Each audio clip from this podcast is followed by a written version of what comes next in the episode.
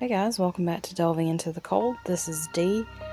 I want to go ahead and apologize. I know that it's been about six weeks since I've posted an episode and that I never um, posted the last two episodes of Dark Happenings Month. Uh, the reason being, and if you follow me on social media, you know you'll know this. Um, I moved at the end of October, and it took me until last week to get my internet hooked up. So I haven't had any internet service to um, post with. That being said, I'm gonna try to get um, the last two episodes of um, Dark Happenings month before the middle of next week. And I am going to try to have a Christmas special this year. Um, I'm not making any promises because I'm also working a lot right now because of the holiday season. But I am back officially. Um, and I will try to have a steady schedule pretty soon. Uh, that being said, let's get into de- today's episode, which will be um, what was originally supposed to be week five, uh, episode one of Dark Happenings month, which is the Headless Horseman. Now, the Headless Horseman has a bunch of different variations in different countries. We're going to talk mainly about um, the American folklore of it. We'll touch briefly on a couple of other uh, cultures' takes on on the tale, but for the most part, we're going to talk about the headless horseman um, of Sleepy Hollow. Um, this legend is also referred to as the headless Hessian of Sleepy Hollow. A Hessian, for, and I'm probably saying that wrong. I've heard it pronounced a couple of ways, but um, just a quick definition there. It's um, German soldiers who worked for the British during the Revolutionary War. Um, so the setting of our legend is during the Revolution. Um, and while there have been various um, I don't want to say reincarnations, but various uh, takes on the legend from both before Washington Irving wrote his tale and after. A lot of the specifically American folklore around this comes from his book. Uh, so let's talk about what the horseman's origins are for the American version. Now, uh, it's believed that he was a Hessian trooper that was killed um, in 1776, so during the Revolutionary War, during a battle called the Battle of White Plains. And it's alleged that he was decapitated by a cannonball. And uh, if that isn't enough to create, you know, a vengeful spirit being decapitated by a cannonball, uh, the unrest comes when his comrades left his head on the battlefield and took the rest of him with them. And so he kind of now spends the afterlife searching for his head. Understandably. Um, and we talk a lot about this, obviously, around Halloween. And that probably comes from the fact that A, it's supposed to be a scary story. I mean, a headless horseman, hello. Um, but also because the Battle of the White Plains took place around Halloween time. So that is kind of the headless horseman of Sleepy Hollow. That's kind of where he comes from. And Washington Irving took a lot of inspiration um, from his, you know, surroundings at the time, from the Revolutionary War, from um, and I'm not saying that Washington Irving was, you know, in the Revolutionary War. I'm just saying that it was something that was somewhat current to him, something that he could get information on, and something that he drew on. But he also probably got it from other cultures that spoke of something similar to the Headless Horseman.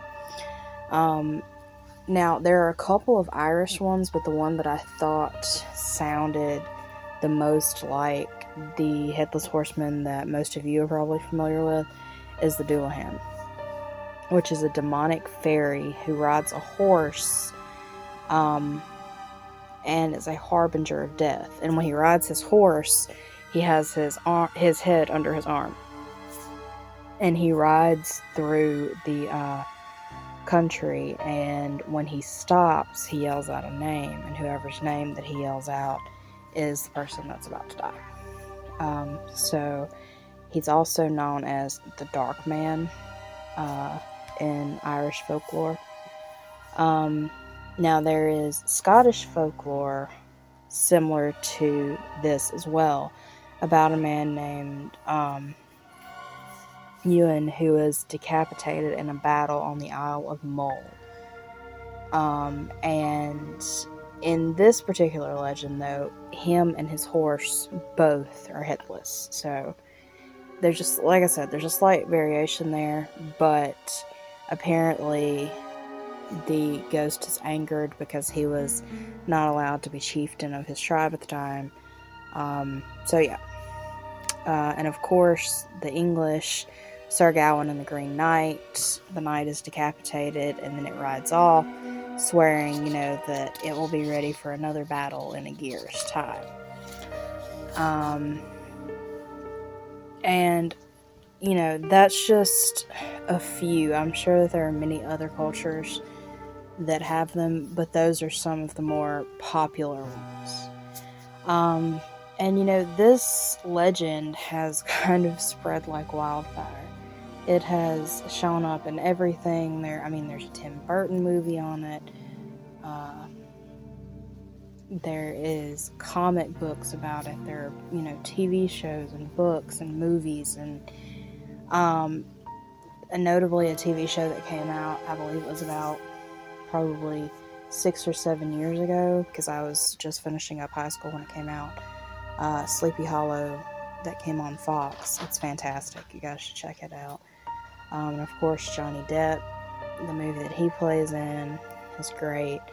Um, and, you know, I think it's probably a lot like Salem uses their witches, their history to kind of, um, not be not to be offensive here, but they kind of use it as um, publicity, and I think that probably Sleepy Hollow plays a lot on this as well.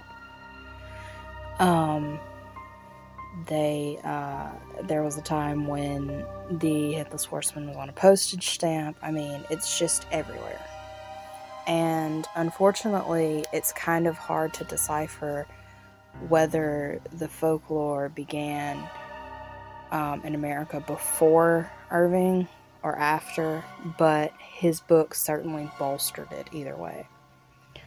Um,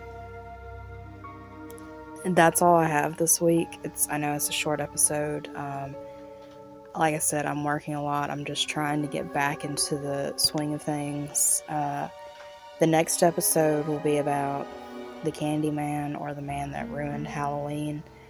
Um, and I'll try to have it up within the next couple of days, and then I'll work on a Christmas special. Uh, and I haven't really decided what I want to do for the Christmas special yet, so if you guys have any ideas, just hit me up. Um, you can email me, you can comment on my Facebook page, you can send me a message on Facebook or Instagram, you can message me on Tumblr, whatever. Just hit me up, let me know your thoughts, let me know what you'd like to see. Um, also, some exciting news. I was contacted recently about a um, by another podcaster who has just a wonderful podcast and he wanted to do a bit of a promo swap. And um, i was flattered because like i said his podcast is amazing. So stay tuned after this episode for a preview of his podcast. And i hope you guys listen to it because it's great all right guys stay safe stay curious and i'll see you next time